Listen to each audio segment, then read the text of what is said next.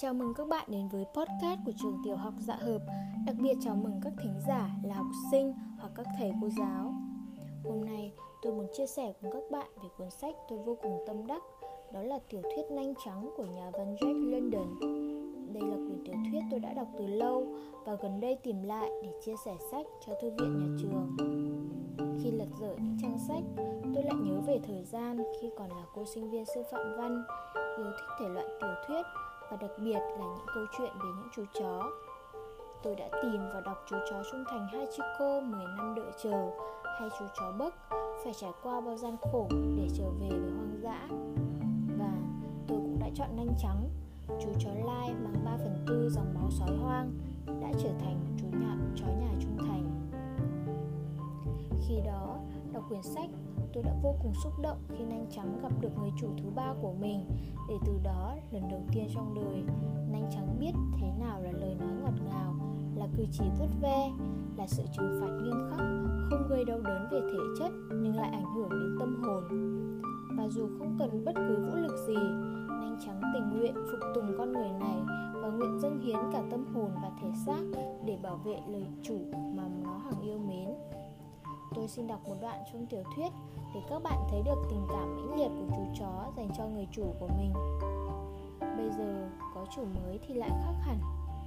Ngay từ lúc trời sắp sáng, đáng lẽ ra đi dạo chơi thì nó lại dành hàng giờ liền ở bậc thềm trước lều gỗ buồn tẻ để được hưởng chút hạnh phúc là được nhìn thấy mặt của vị thần.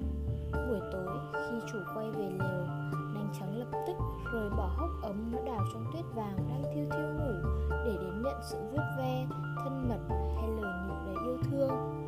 Thịt, ngay cả đến thịt cũng bị xếp vào hàng thứ yếu. nành trắng có thể từ bỏ thịt không một chút do dự để hưởng thú vui ở gần vị thần của nó, để nó được theo chủ vào thành phố. Mối tình này chẳng khác gì chiếc cày thăm dò, có khả năng tiếp cận đến tận đáy sâu kín của nó, điều mà lòng quyến luyến không thể biết được. Đây là một vị thần thực thụ, một vị thần của tình yêu thương mà nó được gặp, chẳng khác gì cây cỏ xanh tươi dưới ánh nắng mặt trời, nanh, nanh trắng cũng tươi tốt dưới bầu nhiệt huyết của tình yêu thương mà vị thần của nó dành cho nó. Nó cũng đáp lại tình thương ấy, một tình cảm nổi bật, cái khôn ngoan của bản thân nó. Và giờ đây, khi đã là một người giáo viên, đọc lại câu chuyện của Nanh Trắng, tôi lại suy nghĩ về sức mạnh của tình yêu thương. Với những cô cậu học trò mà chúng ta thường hay gọi là nhất quỷ nhì ma, thì chắc chắn chỉ có tình yêu thương, sự quan tâm, lắng nghe mới có thể tạo nên một mối quan hệ hạnh phúc giữa cô và trò.